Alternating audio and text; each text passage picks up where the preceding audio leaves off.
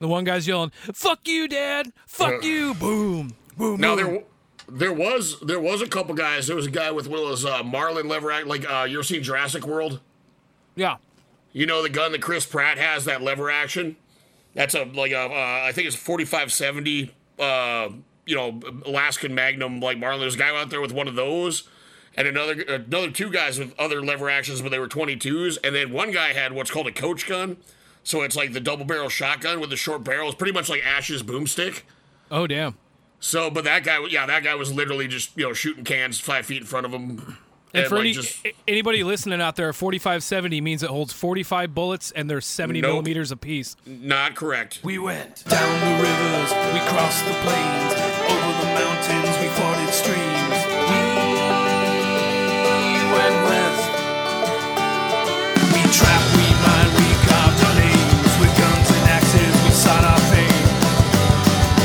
Destiny was manifest, and God help those who stood in the way of business, progress, and the USA.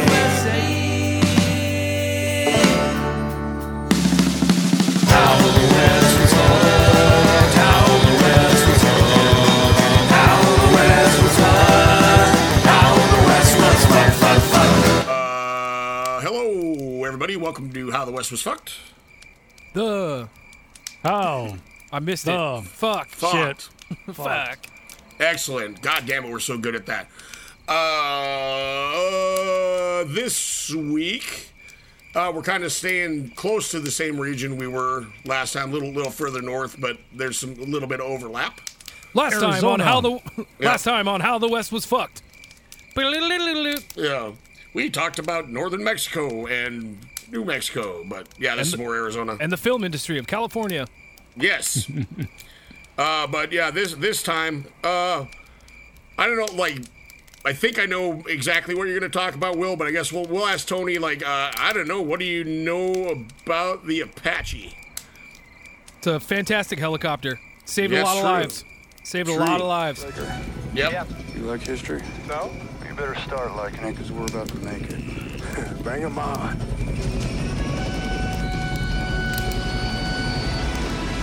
Also, freedom a lot of people out of their lives. Like, it's pretty good at that. So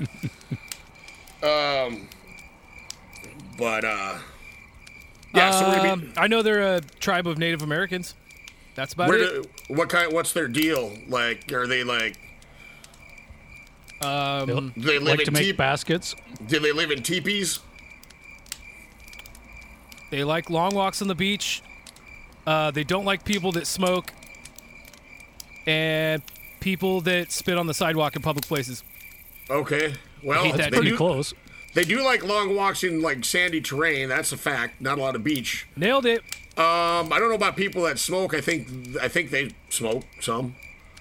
And then spitting on the sidewalk. They didn't have sidewalks, so I have no dukes on that one, but yeah, anyway, you know, the Apache were like, we talk mostly about the Great Plains tribes, with the exception of when we did the Modoc War mostly.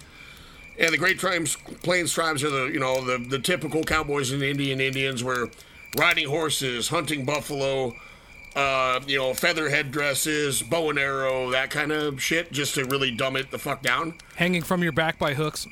Yeah, stuff like that. But the Apache... at least in the time period we're talking about, they'd already been kind of like fighting the Spanish for like almost 200 years. And so they never kind of were into like horseback stuff. I mean, they'd steal horses, they'd ride them, but they kind of ride the wheels off them and then just get rid, like eat them and then go get more later. But they were a lot of times just ground-based. They're renowned for being able to like cross harsh terrain like quickly and stealthily on foot is one of their big deals. Another big deal is, yeah, they don't really grow crops. Well, I mean, a little bit, but, you know, a lot of their shit they get from raiding. They were kind of early adopters of firearms. Like, by the time we're talking about, most of them had, like, rifles, which was interesting. So and your hat, the hat that I bought you finally makes sense. Yes. What is it? Something with raiding pleasant? Born to raiding pleasant, yes. Yep. It's a hat I found at a Japanese truck stop. that I bought for Bo on one of my trips. I'll see if I can grab it here on the break, but it's fucking sick. It sits up by my minigun, so. Well, yeah, so we're going to be talking about, like, this is our first delving into, you know, kind of pretty much Whitey interaction with the Apache, basically, to sum it up. And with that, we'll let Will hit us with Comic Sans. Yep, so it kind of starts off with the Camp Grant massacre. This is going to be broken into a few parts and kind of ending with Geronimo there. Yep, because it kind of has to, because that was pretty much the last of the Indian Wars was Geronimo. Yep. Yeah. So this is April 1871 in Arizona. This is along Aravipa Creek, 70 miles away from Tucson. 500 Apaches were camped all alongside Camp Grant. Yep. Chief Eskiminzin. Well, and you're going to talk about why they're camped by Camp Grant? Because they wanted protection from local Americans and rival tribes, mostly. Right, and for once, they got the guy in charge of the fort was like, yeah, you can, like, hang out here. It was kind of, like, not the typical interaction we see a lot with the other Native American tribes versus the government. Yeah, no shit. And Camp Grant was also named after Amy Grant, wasn't it?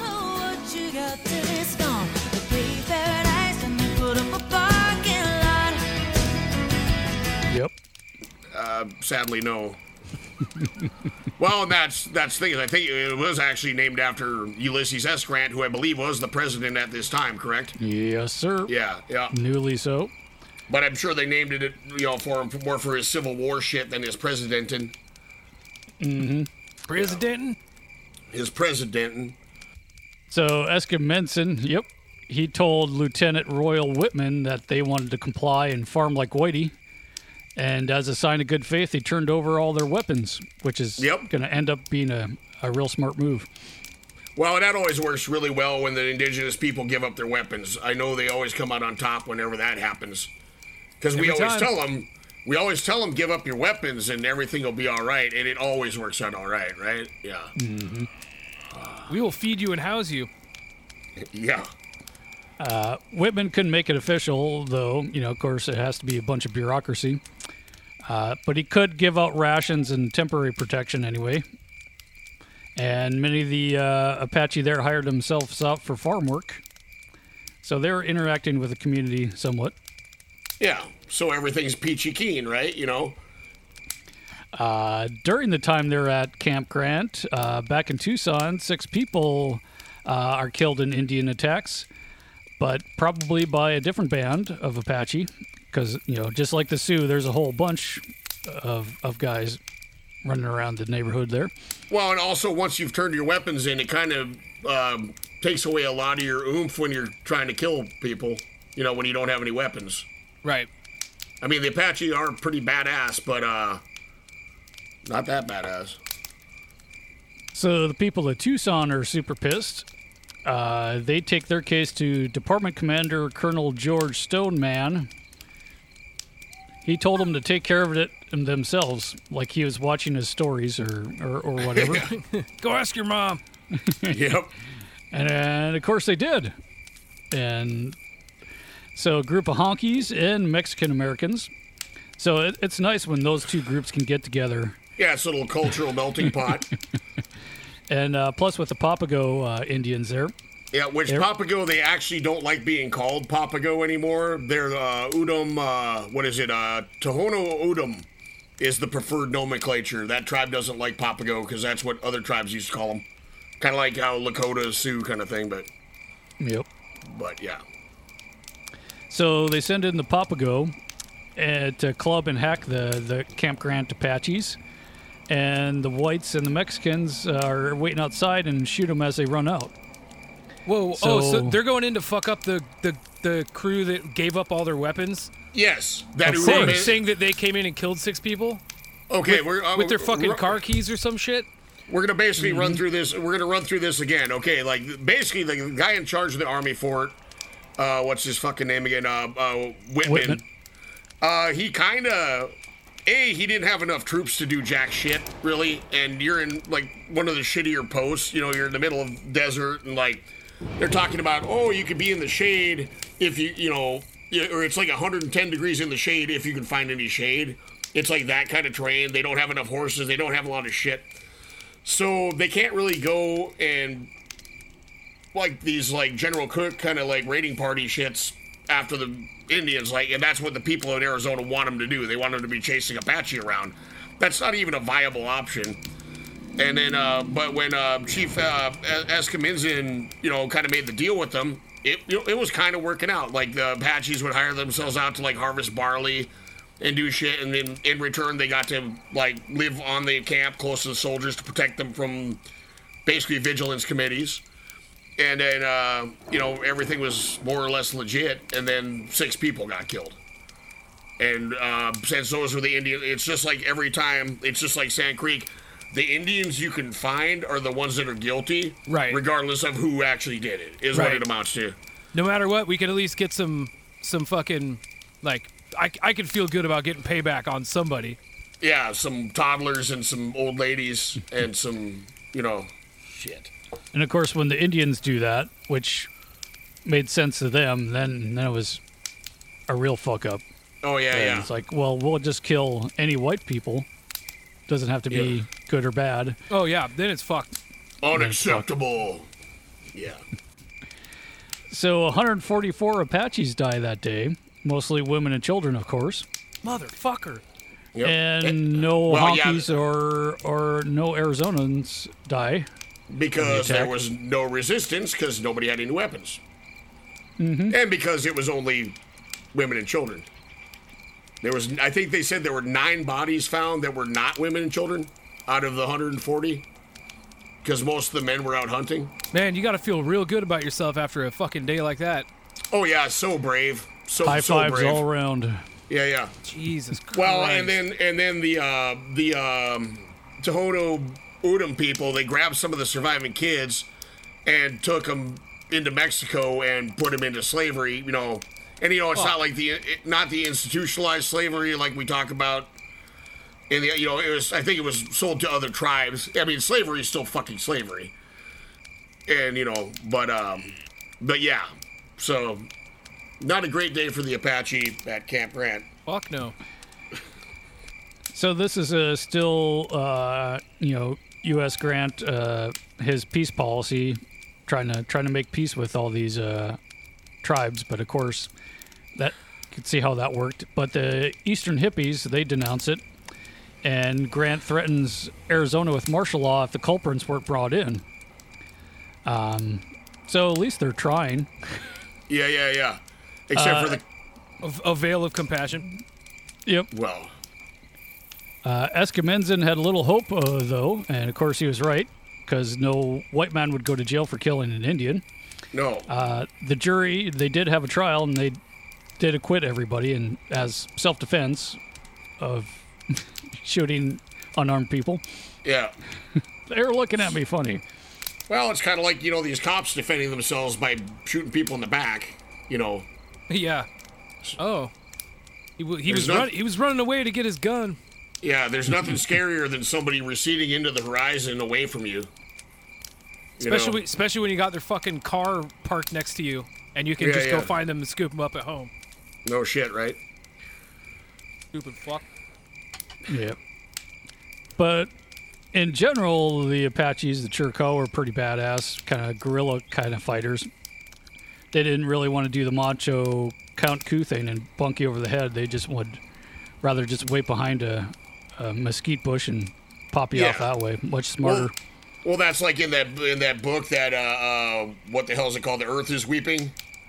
Talking about, you know, Plains Indians. Yeah, that was part of their thing, is, you know, come riding up, whooping and hollering, and touch a guy with a stick, and that was like, yeah. And the Apache had no time for that shit. They're like, no, why would I? I'm gonna just lay there and snipe his fucking ass off.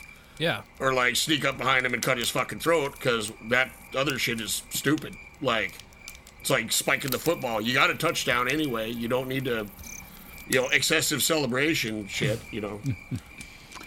Also, they lived in wickiups like the Navajo, so they could travel pretty fastly because they're not they're not using any of the horses over that.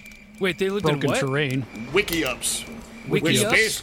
It's basically you go into an area with some saplings and tie a few of the tops together, kind of make like a dome structure, and just pile brush around that. So you didn't really carry anything with it. Like when you carry like a teepee, yeah. You got to drag the lodge poles, which are like 12 to 15 or 16 feet long, and you got to carry all the buffalo hides, which are heavy. So you need horses to drag that. Well, back in the day they used dogs, but they had a lot smaller teepees. With a wiki up, you can just kind of make it out of whatever the fuck you have laying around when you decide to make it. So you don't have to bring anything with you. And you never get tired of your house because it's always different. Yep, and probably what freaks me out about that, how do you just keep like scorpions and snakes out of that? It seems like that would be an unending chore. Yeah. You're just kind of sleeping in a bush. I mean, it's a well-made bush, but like, fuck. Not as well-made as the band bush.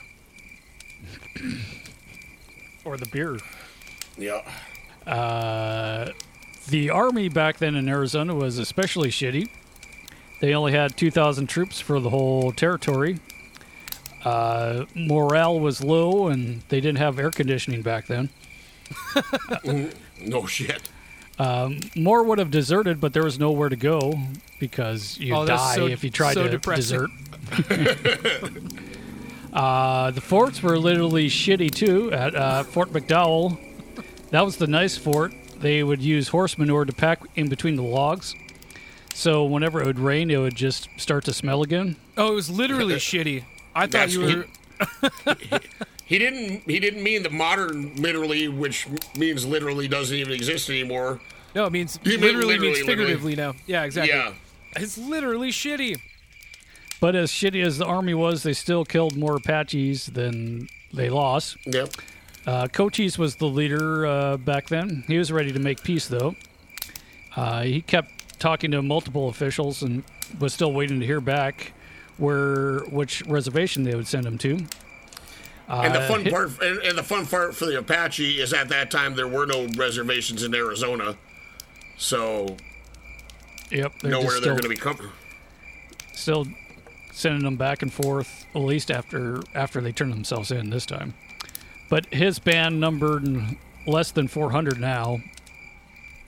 And, of course, Cochise was slowly dying of stomach cancer, which means if you're slowly dying of stomach cancer back in the day, you just get drunk as fuck because there's no other remedies for it. Opium. That shit's expensive. And harder to find on the out in the desert, I suppose. Man, yeah.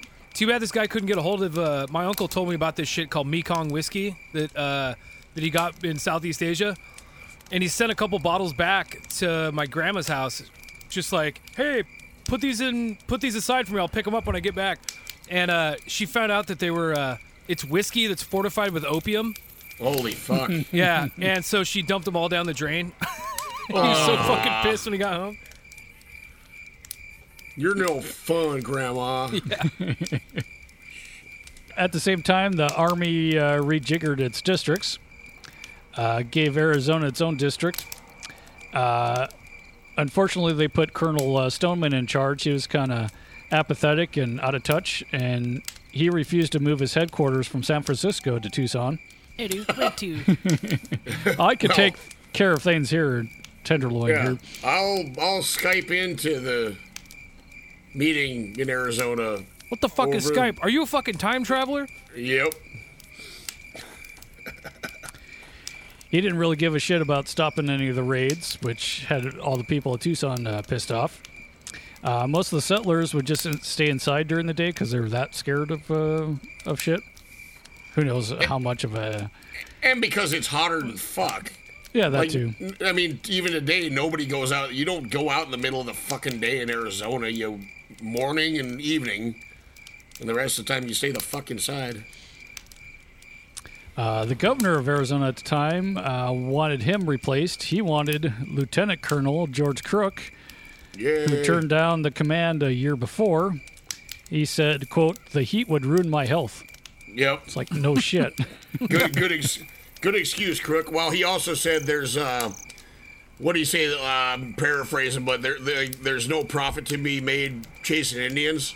or something like that, because, I mean, he had been doing that on the plains already for a degree of time. About 5 years, probably. Yeah. No, Crook, he doesn't want to go out there and work his ass off. He's a hustler, man. I got this shell game going in fucking, you know, South Dakota. I'm good. Well, that's the thing, Tony. Do you remember who we're talking about when we talk about Crook? Nope. Remember the episode where we're talking about cutting the mule's ears and drinking the blood out of it? Oh, yeah. That's Crook. Crook, oh, fuck. Crook is not to be fucked with. I mean, when he's out in the bush, he rides mules because they're tougher than horses. He kind of dresses like he's on safari, but that's better than wearing blue wool. Yeah, you know, he wore like a pith helmet and khaki. He was not... You know, he wasn't super military in his appearance and bearing, but he knew how to travel country and kill shit, for real. Yeah, for real. Holy shit. Yeah. So the governor gets his way finally, and Sherman relented over Crook's objections. I don't want to do this shit. He was also just a lieutenant colonel. Usually they don't put those in charge of a whole district. Usually put a general of some sort. So that was May 17th, 1871, that Crook assumes command. So that pisses off all the other higher-ranking officers, including Nelson Miles. Yep. Fuck you, Miles City. Nelson. Yeah, fuck you, Miles City. Oh, that guy. Fuck Miles City. Fuck Nelson Miles. Crook did have a good reputation as an Indian fighter at the time, though. December 1866, he was commander of the Boise District, which was the worst in the country at the time. Much drinking and fucked up. Probably still is. I was going to say, nothing's changed, man. But he did clean it up, and shortly after he gets to Boise, a Paiute attack happened near the fort. So he takes a cavalry company, a toothbrush, and a change of underwear, and took off after him. Yep. So he thought he'd be gone for a week, but he was gone for 2 years. But he did pacify the Indians and actually treat them halfway fairly by not killing women and children. So he was one of the good guys. Wow, what a concept! I was gonna say, like, Crook's kind of always been one of my I mean, I don't really have any real favorite of these cavalry guys because it's all their job was fucked. But Crook is kind of one of the least appalling ones, I suppose. Plus, he has a kick-ass beard, too, so... Yes. Mutton chops, baby. So, Crook loved the backwoods. He liked to fight with other officers. He liked backwoods? New backwoods smokes just hit town. Looking wild, but tasting mild. New backwoods smokes. How can anything that looks so wild taste so mild? New backwoods smokes. How can anything that looks so wild taste so mild? Backwoods smokes, all natural tobacco, hand-rolled look in a keep 'em fresh pocket pouch. How can anything that looks so wild taste so mild? That dude smokes spliffs, huh? Mm-hmm. Yeah. Cherry flavored.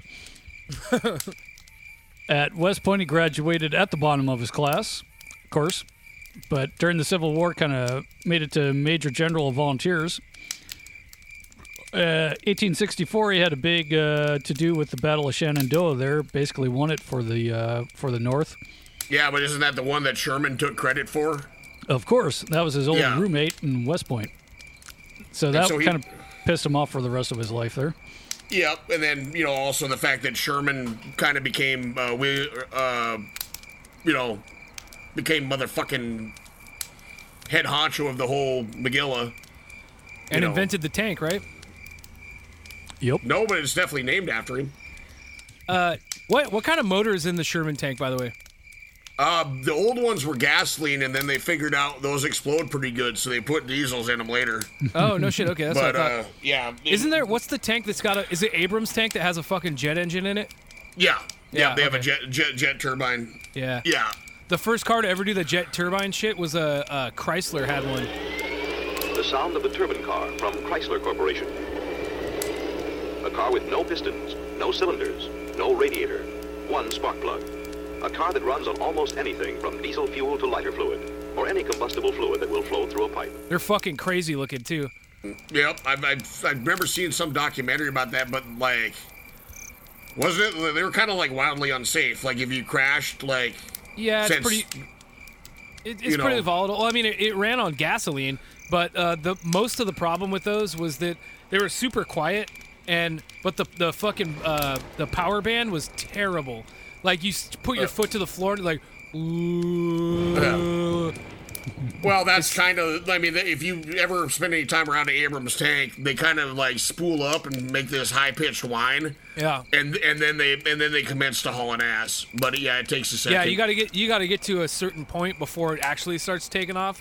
But yeah. They also at least the ones in the '60s for those Chryslers used so much fucking gas, like way more gas than an internal combustion engine.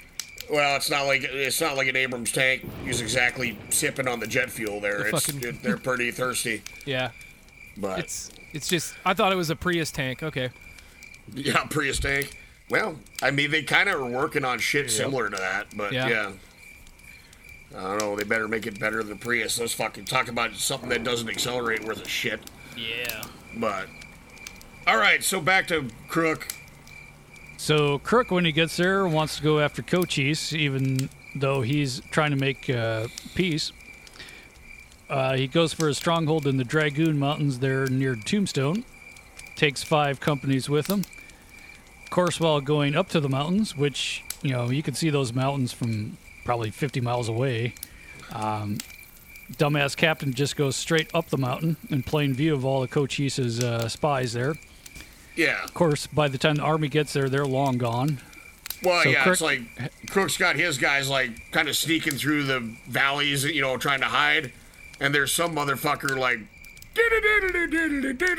like, marching right up the motherfucking middle of everything like an asshole. Oh, it just made me think of Skyrim, where you're just fucking on your horse, like, going just straight up the fucking to your face of a mountain. Kind of like that, yeah. But it's just like... it's like you're hunting deer, and you're stalking deer, and then like your cousin, hey man, do you see any? After you've been approaching one for an hour. Yeah, it's the way you describe hunting with Jaime. Yeah, it's like hunting with a fucking dump truck driving in reverse the whole time. Yep, it can be that. Not super effective, but. So Crook has to cancel that operation, but at least he got the lay of the land. He also got some White River Apaches to sign on as scouts against the Chiricahuas there. Chiricahua Apache, I should probably make that a little more clear. So while he's planning a second operation, he gets called down. The Indian Commission was going to send an envoy to make peace with Cochise. They didn't appreciate Crook's remarks that he had throttled Apache as he did the Paiute. No, they're trying to find a reservation for Cochise and his band right now, too, so... all this meddling pissed off Crook, though. The Indian Affairs in Arizona was named the Commissioner of Arizona. The Indian Affairs was Coyler. Coyler? Like a turd? Yep, was like that? A turd. Sir Coyler? Was that a fucking band that used to play? Yeah. Weird. Gross. Yep. Crook was convinced he was part of the Indian Ring of Corruption. Coyler did create the big old White River Reservation. When you say Indian Ring of Corruption, what's that? It's not the Indians that are corrupt, it's the Indian agents, and they're ripping everybody off. Yep. But that's kind of what the Grant administration was most known for, actually, by the time they're all done with it. Right. When I think a lot of it, too, it seems like, I don't know, I got to do more research, but a lot of, like the current understanding is he just didn't understand that a lot of that shit was going on. He wasn't exactly complicit in it, but... willfully ignorant. Yeah, kind of, yeah. His brother was part of it, though. Well, it doesn't mean he knew. Yeah. Yeah, they hated each other, man. Him and his brother. Because they used to watch Ninja Turtle movies together and then try to do the moves on each other, and he'd always get kicked in the face. Yeah. Mostly, it's Grant, so he was probably drunk. But yeah, he's a drunk 10-year-old doing Ninja Turtle kicks. It's 1800s. The only thing that's implausible about that is the word Ninja Turtle. Drunk 10-year-old doing kicks. Sure, why not, The 10-year-old would be shooting. Yeah. Yeah, 10-year-old be fucking shooting. Yeah, exactly. I wonder when nunchucks first came to the United States. Like the oldest set of nunchucks in the United States. 1970. Like the first kid that was like, hell yeah. Jesus Christ. Is there a fucking airplane going by your house? Nope, there's a pack of motorcycles. Fuck. Like a whole pack of motorcycles. That's 20 motorcycles. Fuck you. Keep counting. Yep. It's 20 in a pack, right? Oh yeah. Shit. Yeah, I don't know. I couldn't see exactly how big because I don't have the angle on it, but that seemed like more than 20. Jesus Christ. Way to show off your whatever you want to show off there, buddy. Well, I wish they could just fucking, it'd be cool if they'd just ride horses by the whole time. They'd be ambiance, but... Yeah, can we talk to them about that? Maybe get some horses up in this? Yeah, I suppose I could lay a spike strip next time we want to record, and then you'll just hear cars crashing and tires popping, so... Yeah, but then we'll just have sirens for the rest of the fucking podcast. yeah, no shit. Oh, we get plenty of that, too. Yeah. Fuck. Of course, Coyler was only there for a little while, and as soon as he leaves, the raiding continues. November 5th, 1871, the Yavapai War Party, which is another little band of Indians there. Yeah, but they're not Apache. They're not similar to Apache, but they're not Apache. They kill 7 out of 8 passengers on a stagecoach. This is called the Wickenburg Massacre. Okay, so once again... 7 white people get killed. That's a massacre. Yep. 140 Apache get killed. It could be debated whether that's a massacre. 140 women and children get murdered. Maybe massacre is a little harsh. That's a harsh word. Who am I to judge? It makes me feel bad. It makes us look bad. Let's just go with war. We'll go with incident. It'll be the Camp Grant incident. Or the battle. It'll usually actually be the battle. Yeah, battle. There we go. Wait, so seven out of the... You said basically they left one survivor? Yeah. Mm-hmm. There's your problem. Gotta leave somebody to tell the tale. You gotta do what the cops do and make sure you shoot to kill so nobody can sue you afterward. Right. Not like they can sue you anyways, but...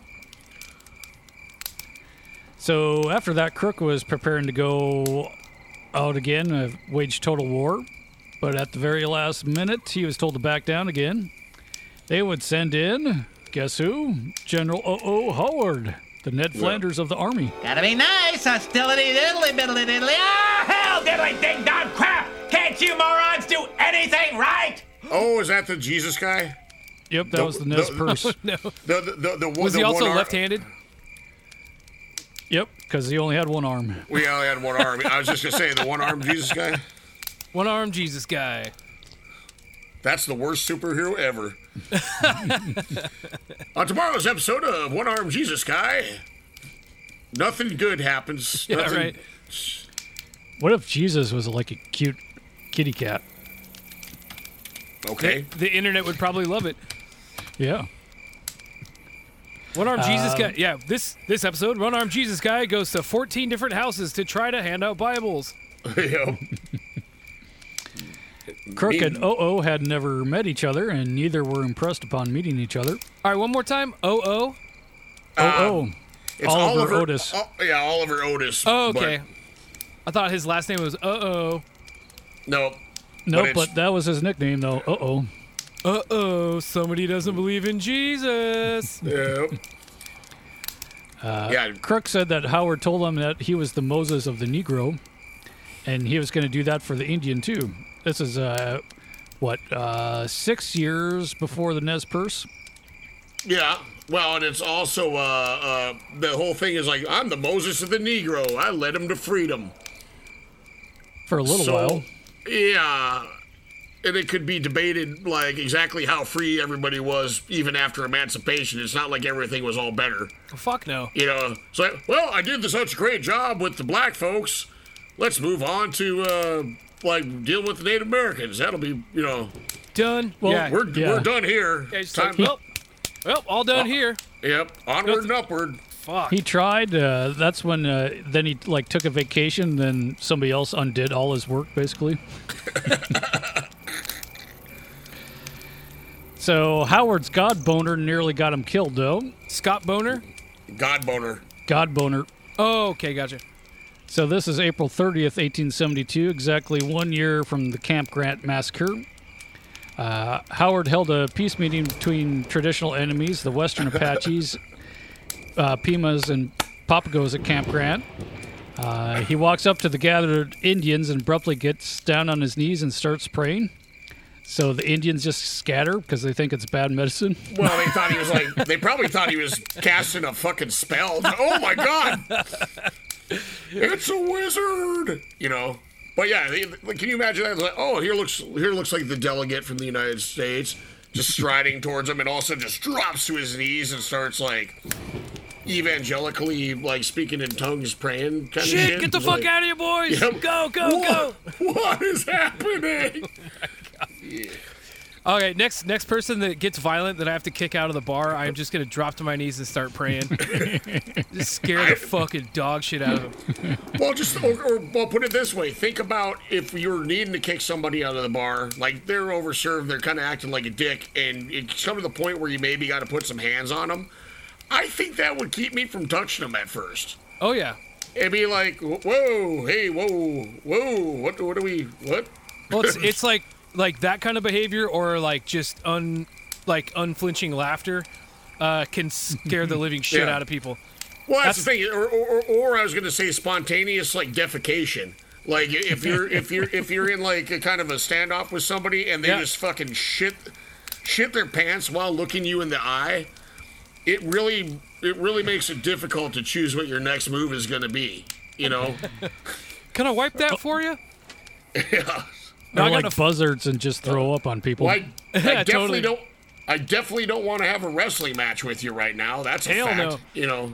No, I it's a long story, but I'll get to the chase. Is like I had this. You remember Joe Ty, that big fucking skinhead dude, built like he looks exactly like Johnny Bravo. Like he's built exactly like Johnny Bravo. Me and him got into an altercation in Olympia a long time ago, and he ended up grabbing me by my neck and slamming me against the wall.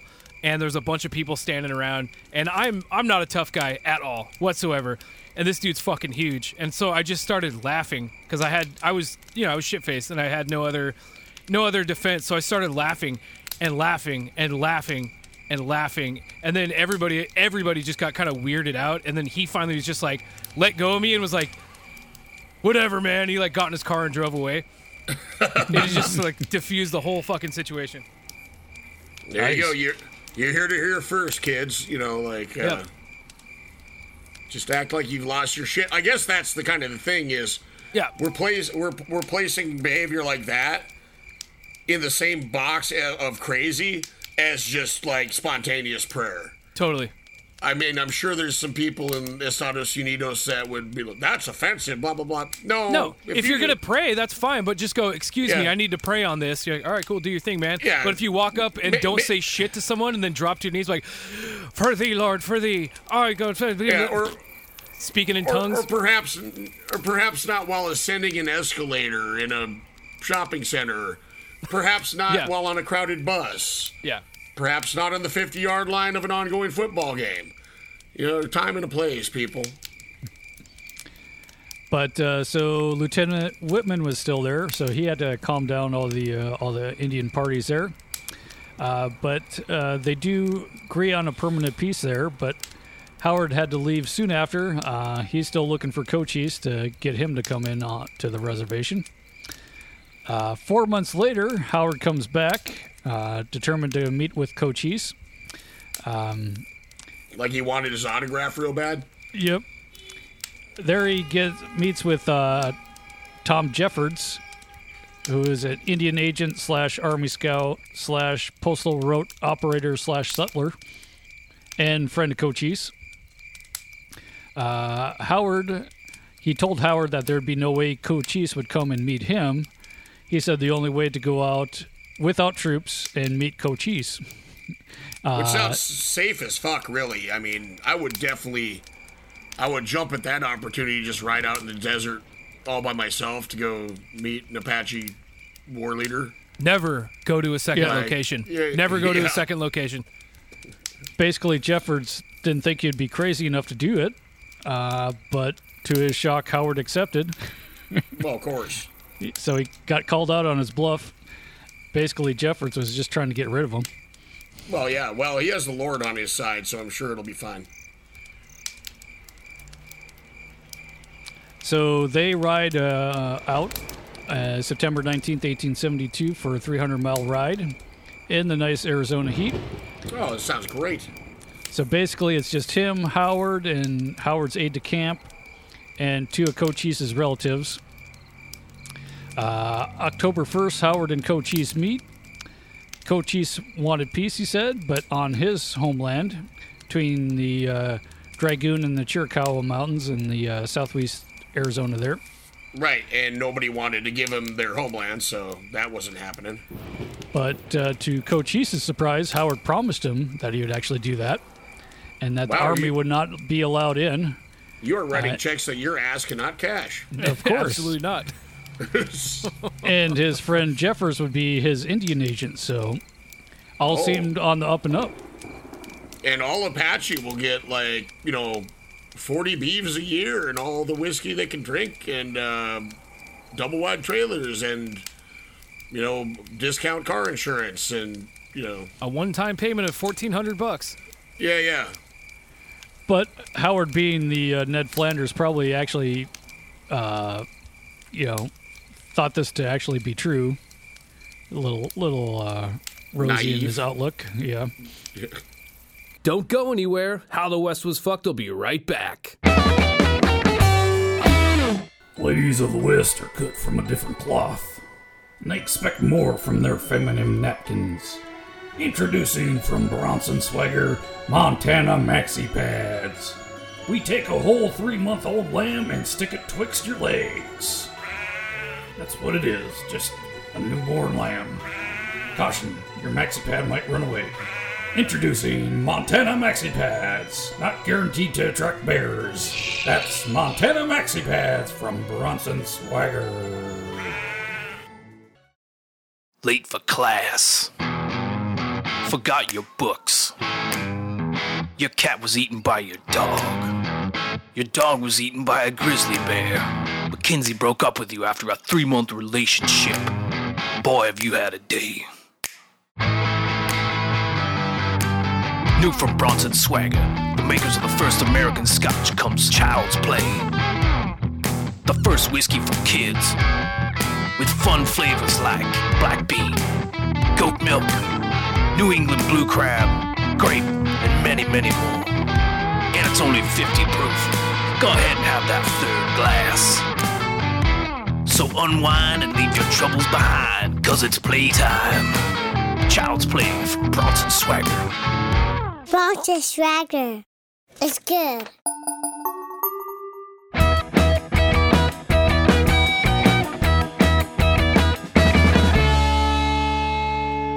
So they want to get everybody onto the reservation.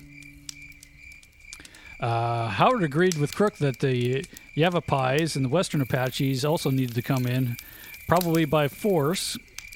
The Yavapais are a little bit further north of Tucson, and actually a lot of this stuff that we'll be talking about is Tonto Basin, which is by Apache Junction, where they have those lakes up there now, which I'm sure you guys know, but I've been there.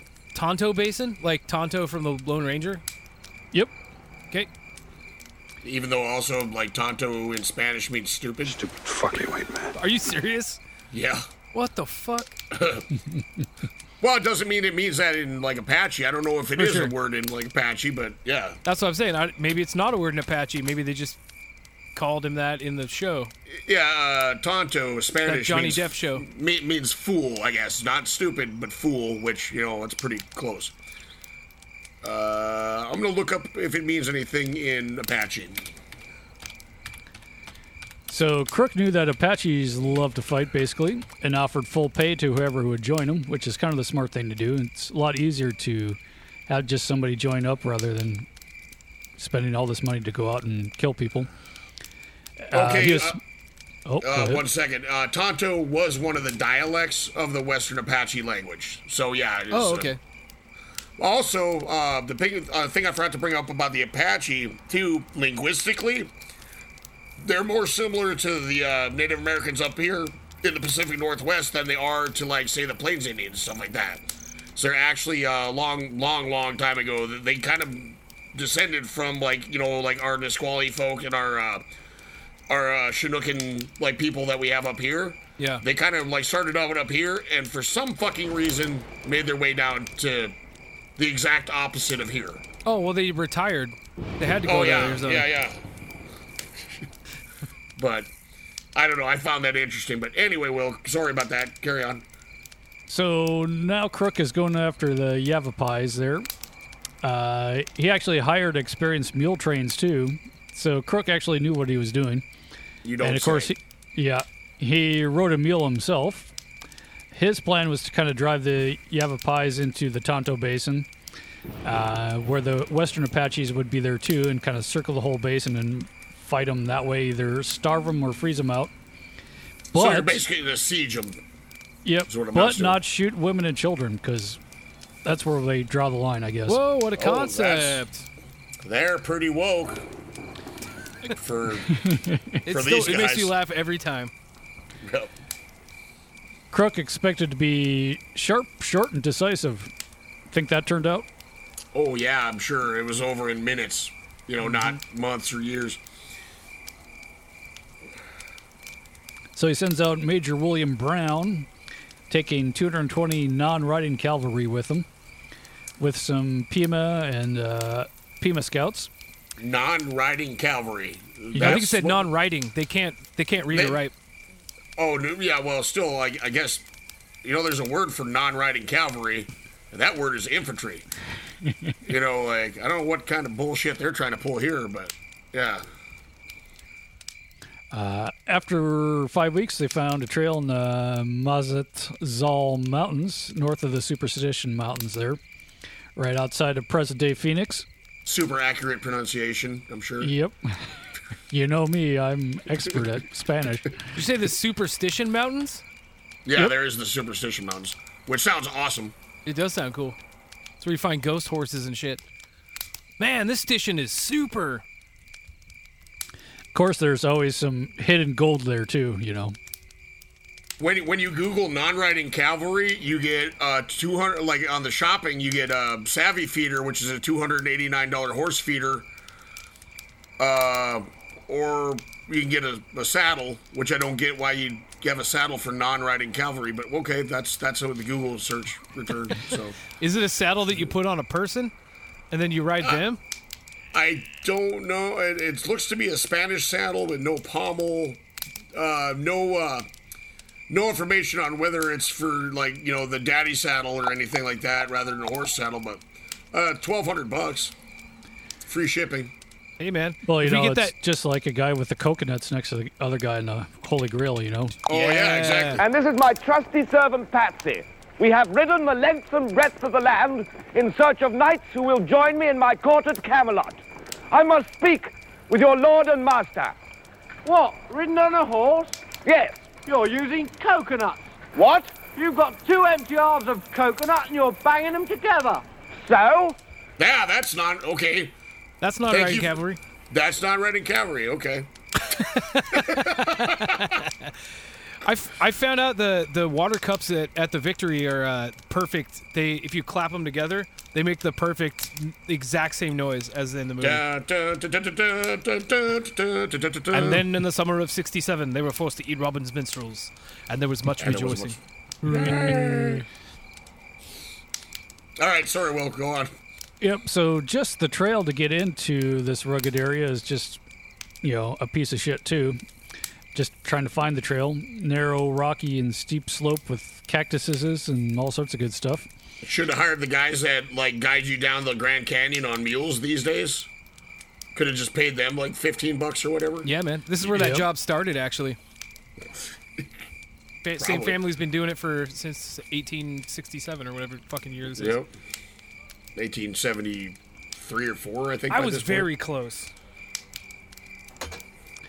But they did find their camp in the night of December 28th. It wasn't a problem finding the camp because they had a big old bonfire going because they didn't think they would be found in all this rugged shit. The Yavapai didn't post any sentries. No one had ever gotten into their stronghold before. That's why it's a stronghold. The soldiers march up in moccasins, not to make any noise. Oh, that's cheating. You're using... Cultural appropriation. Cultural appropriation. Well, I guess the Apaches were using rifles, though, so it's maybe it's a... You know, they agreed to... Yeah. Frostbite is what it's called. Yep. The Yavapai were hanging out in a cave. The soldiers got within 35 yards before they started shooting. And, of course, everybody goes into the cave. The warriors kind of shooting blindly through a fire, which makes it even more interesting. It's like a John Woo movie. Was there a fucking? Was there a bunch of doves flying around too? Well, what this kind of reminds me it's like the first run through of the Modoc War, like at the stronghold. You know what I'm saying? Like where the Modocs were in a cave and stuff. It's like this is like the Cliff Notes version, or not that. Like I guess the prototype version of this. It's the first draft script. Yeah, they sent their notes to the Modoc later. Says, don't shoot through the fire. All right. How about have some guards? Oh, that's a great idea, man. We wouldn't have thought of that. Thanks. So Major Brown asked for their surrender. The Yavapai told him to suck it. I don't know if that's a direct quote or not. Dear Major Brown, suck it. Suck it. Sincerely, the Yavapai. So the soldiers are kind of up on the cliff above them, raining rocks down on them. Cool. Brown wanted it done a little bit quicker, so he must have had to get back to Mussy TV or something. So he orders his soldiers just to fire into the ceiling of the cave. So the bullets are kind of ricocheting all around the cave. Oh, shit. So that worked pretty well, because in 3 minutes the cave kind of fell silent and... Bodies were kind of huddled into corners of the cave. 57 warriors, 19 women and children died. The year before, the Yavapai chief boasted that Coyler that the army would never find a stronghold, and when they did, they kind of killed everybody. Kinda. Imagine that, kinda. Crook's men clashed 19 times over that winter of 72-73 in the Tonto Basin, killing about 150-ish Indians, Western Apache, and Yavapai. But, of course, survivors slipped through and continue raiding just a little more carefully than before. Crook retaliated March 27th, 1873.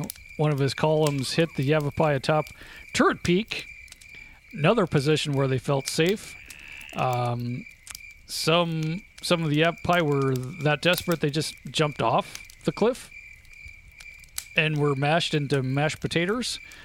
All the men were killed there. Most of the women and children were taken prisoner, though. So little things like that. So the Yavapai finally gave up after that. Crook said... All fucking four of them that were left. Mm-hmm. Crook said, if you promise to live in peace, I'll be your best friend forever. BFF. I think that's what they... Check yes or no. Send me back the note. Before the teacher took it, I read what she wrote. Do you love me? Do you want to be my friend? And if you do, well, then don't be afraid to take me by the hand. If you want to, I think this is how love goes. Check yes or no. Do you want to live in peace and be my friend? Check yes or no. Yeah. I do. Yay. And there was much rejoicing. So Crook helps him establish farms. He told his officers not to punish him for small shit. Grant gave Crook a super promotion from lieutenant colonel to brigadier general. And, of course, that made Nelson Miles even more pissed off that he skipped a whole step. What's a brigadier, and how do you become a general of that? General, you can always remember the general ranks as, it's be my little general. So it's brigadier general, major general, lieutenant general, and then general. So general's the highest of the general ranks. Brigadier general is the most basic bitch of the general ranks. Major general, lieutenant general are in the middle. Gotcha. But he became a brigadier general from what? A colonel.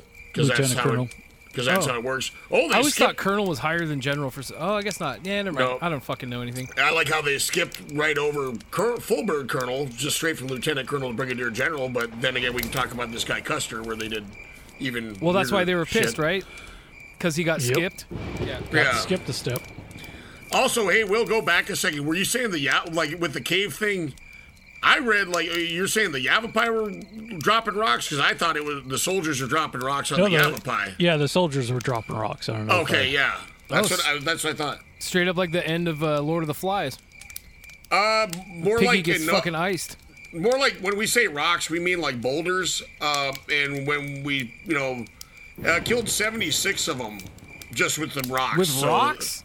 Yeah, well, they're big fucking rocks. So I wanted to clarify that. Sorry, carry on. Yep. Of course, now they came in, made peace, but 6 weeks later, shit starts happening again. At the White Mountain Reservation, they had a son-of-a-bitch crooked agent. May 1873, the agent's Indian thugs murdered a young lieutenant colonel during a scuffle. So this kind of sets off shit again. Whoa, you said a crooked agent?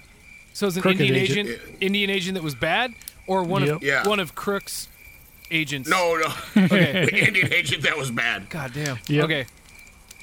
Make it even more complicated. Yeah. Racism got into his hand and it went bad. Yeah. So I lopped it off the wrist with a cavalry saber. So the Indians figured that since they're going to get killed in retribution either way, now's the time to go back on the warpath. Crook wanted them dead. The Yavapai chief who just had begged for surrender, Delshay, he changed his mind and went on the warpath too. Before Crook sent out his troops, he announced that if the heads of the renegade leaders were turned in, all sins would be forgiven. Of course, nobody turned in any heads, so he started operations. No heads. Right. All right, we're going to have to operate on this head. I thought. Okay, when I was hearing that, I was thinking heads, as in department heads. He wanted actual just straight up heads. Yeah, gotcha. Yep. Well, that makes more sense. So during this time, Crook managed a couple dozens dead Indians, but no leaders. As time wore on and the followers less and less, the head thing started to look better for people.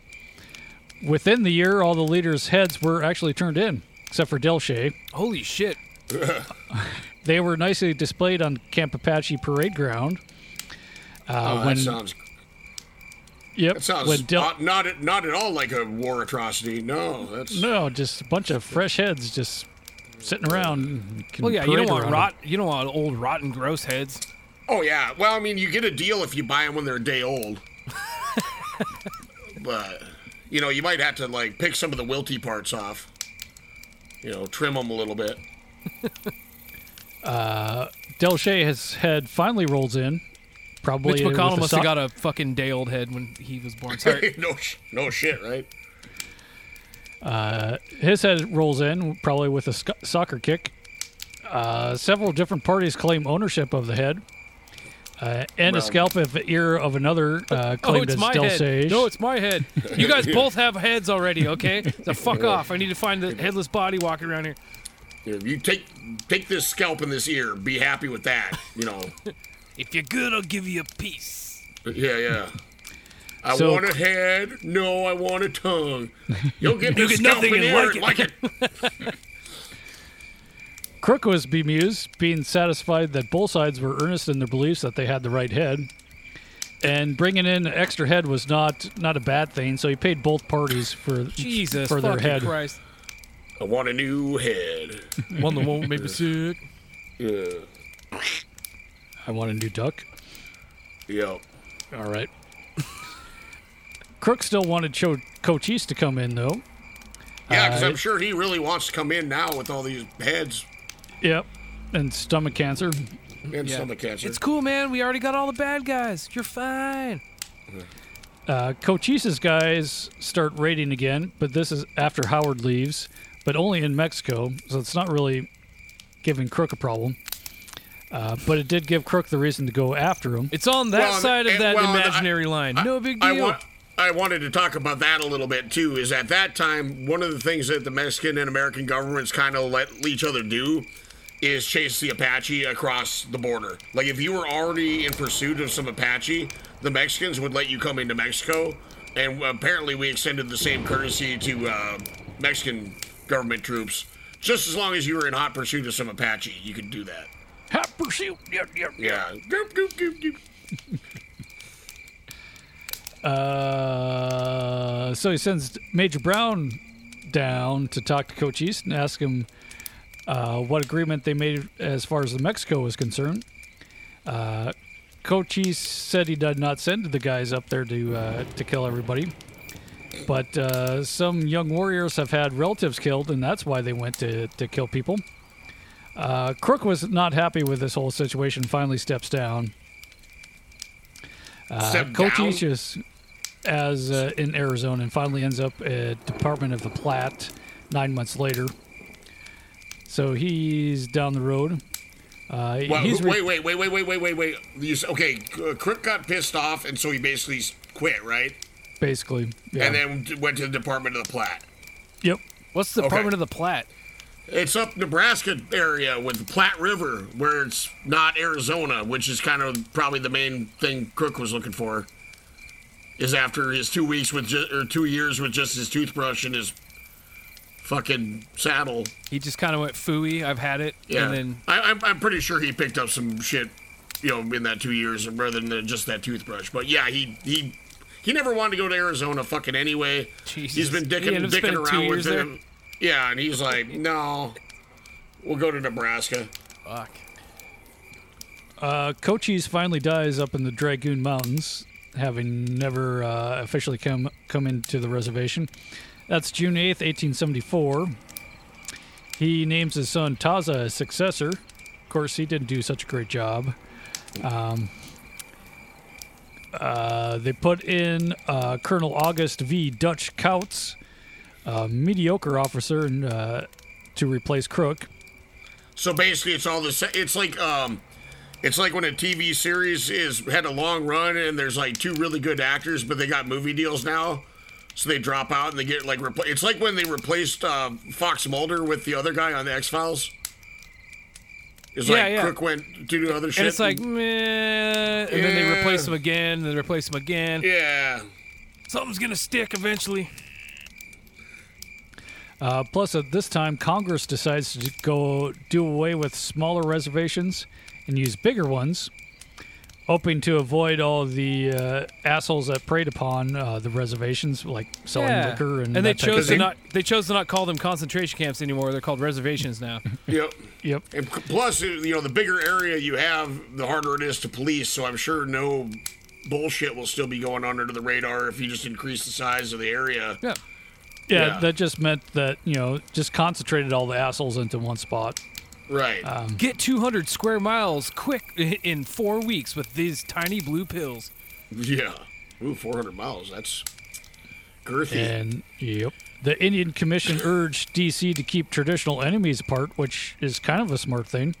Yeah. Of course, they ignore it, especially in Arizona and especially in the White Mountain Reservation. Their first Indian agent of White River was John P. Clum, an arrogant and ambitious 22-year-old who went out of his way to piss off the army, which is always a good thing. He took the Yavapais out of their farms that Crook helped set up. Then he burned Camp Apache and moved all the goods to San Carlos, which was, by all means, a piece of shit compared to the White Mountain. Wait, this guy was an Indian agent? No, this was a commander, really. A lieutenant colonel or what? No, or was just a civilian Indian? He was an Indian agent. Oh, okay. Yep. For some reason, I thought it was the new military commander down there, but okay, anyway.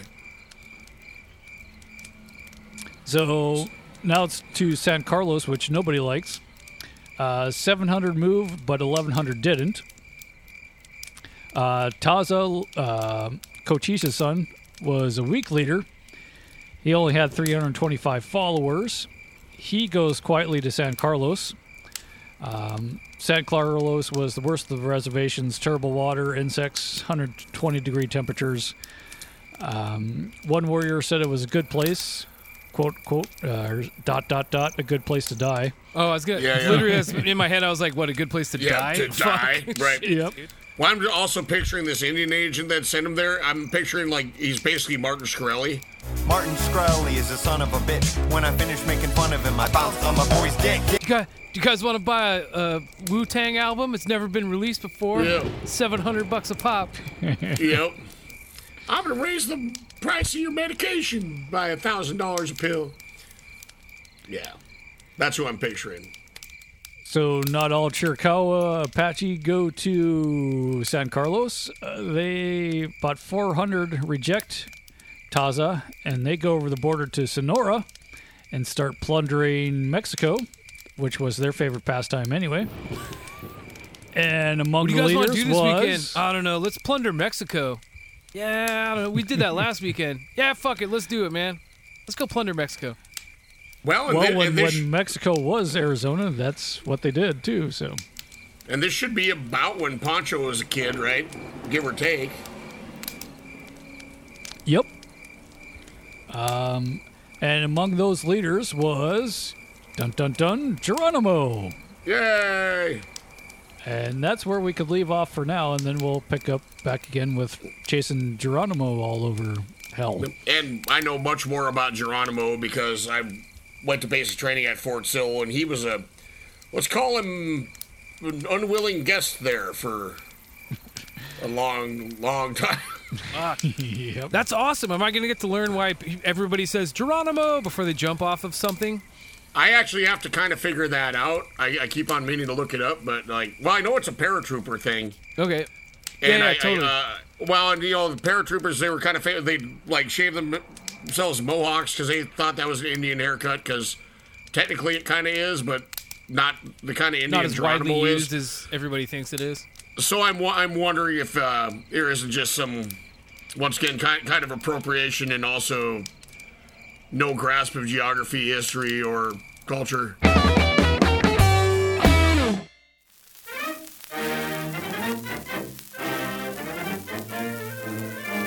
Bronson Swagger presents Sequoia and Swagger, the cheapest mail order service in America. Sequoia and Swagger, the largest inventory in the world. Sequoia and Swagger, your mail order marketplace. If you ever want for anything, we guarantee it'll be in our 20,000-page Sequoia and Swagger catalog. Can't read? Just yell your demands at one of our order boys posted in your neighborhood 24 hours a day, 7 days a week. Your orders will materialize before your very eyes. Please allow 4 to 14 weeks for delivery. If you own a store and want a wider market, bring it to us. We accept milk stores, gun stores, meat stores, liquor stores. We'll go noodle me some fish. Leaded oyster stores. It's good. Any kind of store. We'll sell your stuff, and we'll sell it cheaper than you do. Sequoia and Swagger, 206 Fifth Avenue North, Miles City, for your free catalog.